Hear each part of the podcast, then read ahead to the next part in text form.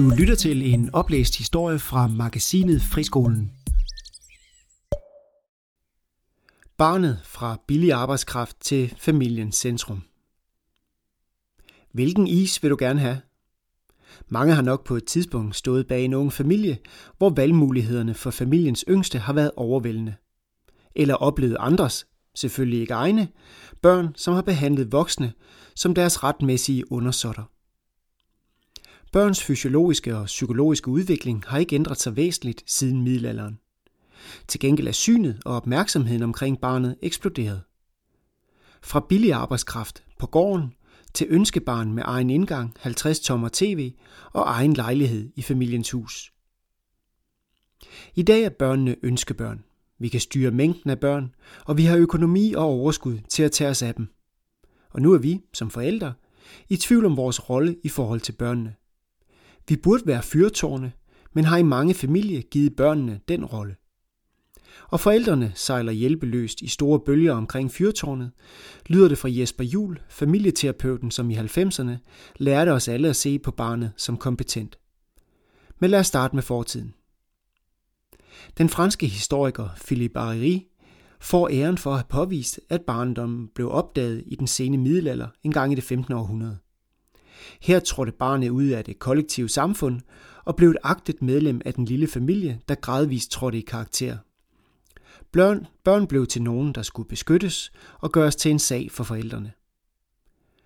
Førhen var børn måske nok børn, men der var ikke en fornemmelse af barndommen som en periode med særlig åbenhed over for verden og med et kæmpe udviklingspotentiale.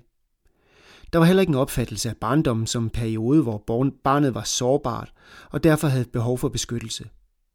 Ifølge Ari var det først i løbet af det 15. århundrede, at der opstod en opfattelse af overgangsperioden mellem det spæde barn og den voksne som en særlig vigtig periode, der krævede oplæring og uddannelse.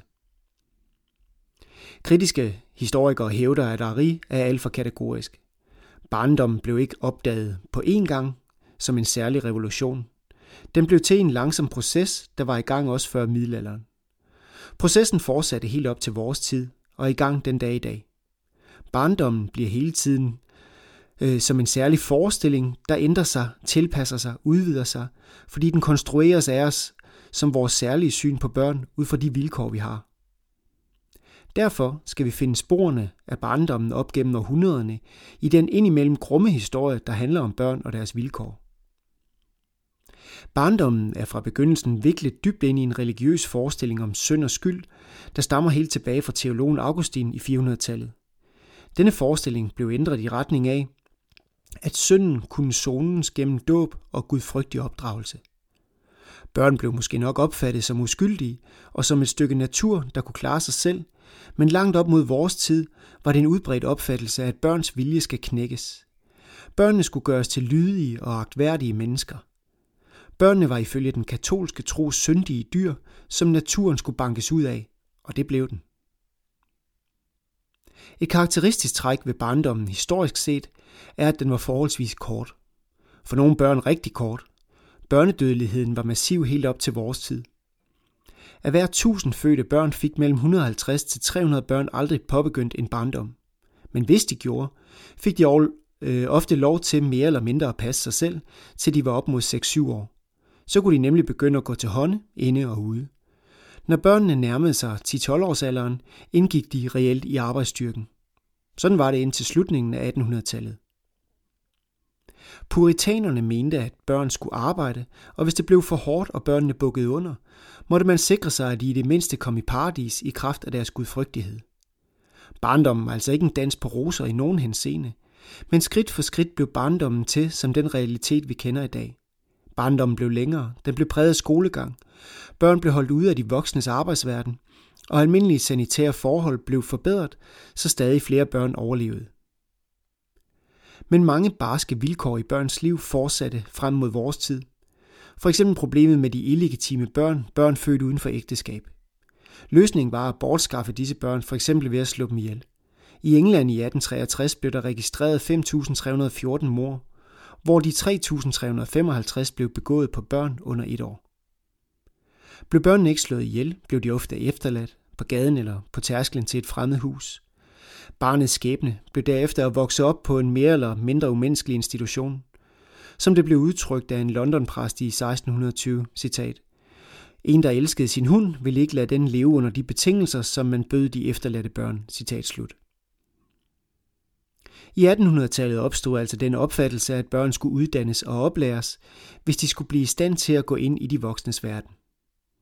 Det skabte et mere positivt syn på barndommen, som en tid, hvor barnet skulle beskyttes. Skolen blev murbrækkeren for et nyt syn på barndom, som for alvor rykkede ved tingene.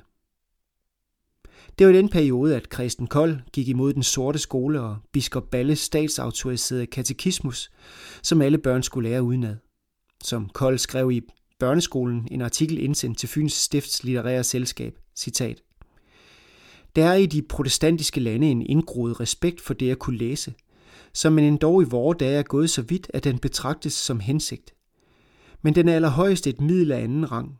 Skolen har nemlig langt vigtigere ting at gøre, nemlig at udvikle børnenes åndsevner, hvilket lettest og sikrest sker ved mundtlig undervisning.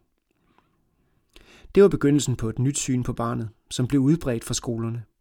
Det resulterede i, at i 1900-tallet blev betegnet som barndommens århundrede, som den visionære svenske pædagog Ellen Kay sagde. Men nu må man ikke tro, at barnelivet fra dag var en dans på kommunalsikret faldunderlag. Det gik den rigtige vej, men forskellen på, hvilken familie et barn blev født i, var markant. I romanen Folkets skønhed beskriver Merete Pryds Helle livet for hovedpersonen Marie, som vokser op i en daglejerfamilie på Sydlangeland i mellemkrigstiden. Faren er tækkemand og kan kun dårligt forsørge den stadig større hårde af børn, som familien består af. Et citat beskriver det meget godt, da Maries mormor er på besøg for at hjælpe moren med endnu en fødsel. Citat. Om sider fjernede mormoren hænderne og samlede dem i skødet, og hendes to tommelfingre begyndte at løbe rundt om hinanden. Ja, ja, sagde hun. En ulykke kommer sjældent alene. Der er to derinde. Citat slut. I familien spekuleres der efterfølgende flittigt i, hvordan man kan få pigebørnene afsæt til gårdmand og deres sønner, så der er færre munde at mætte, når vinteren sætter ind.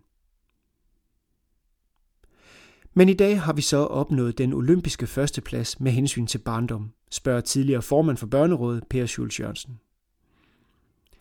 Fysisk går det godt.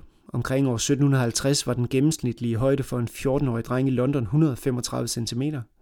En jævnaldrende dansk dreng er i dag 167 cm. Børnene ses i dag også som selvstændige individer og får deres egne navne, i stedet for forældrenes. Men vi er ikke mål, mener professoren, som har arbejdet med barndommen en stor del af sit arbejdsliv. Citat. Et slående punkt i et historisk perspektiv er, hvor børn engang var dybt integreret i de voksnes verden, for eksempel arbejdsmæssigt, så er børn i dag nærmest udskilt fra de voksnes verden. Børn var engang fra en tidlig alder nødvendige, de var produktive, de bidrog, og de blev slidt op. I dag er børn ikke produktive. De er i vejen, de koster penge, de udgør tunge poster på sociale budgetter. De bliver ikke slidt op, men de lever deres egen, bond, øh, deres egen barndom i områder, som er nogen, som betegnes som børneghettoer. Her nyder de en vis omsorg, de stimulerer sig gradvist, får de også rettigheder, for eksempel med hensyn til at blive hørt og inddraget. Men de er i bund og grund udenfor, siger Per Schultz Jørgensen og fortsætter. Børn lever deres eget afsondrede liv uden for den fælles kultur, med alt for mange overfladiske voksenkontakter. Professionaliseringen er i den grad noget, vi tager for givet, at vores bekymring, hvad angår daginstitutioner, mere går på plads og tilbud og økonomiske modeller end på indhold. Vi ved godt, at vi overlader børnene i deres vigtige dagtimer til masser af spændende personer. Spændende fra pædagoger til reklamefolk, medieunderholdere, popstjerner og markedsøkonomer. I 1995 udgav familieterapeut Jesper Juhl bogen Det kompetente barn. Den blev en gigantisk bestseller med 1,5 millioner solgte eksemplarer og nærmest en bibel for mange familier. Alligevel er bogens budskab ikke alle steder trængt klart igennem, erkender den 69-årige familieterapeut i dag. Citat.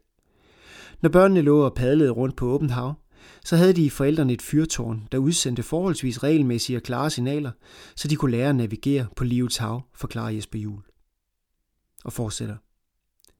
Det blev jo til, at børnene var fyrtårne, og det var de voksne, der lå og piskede rundt ude på havet og ikke kunne finde vej, siger Jesper Jul, der mener, at mange forældre har misforstået betydningen af, at børn er kompetente.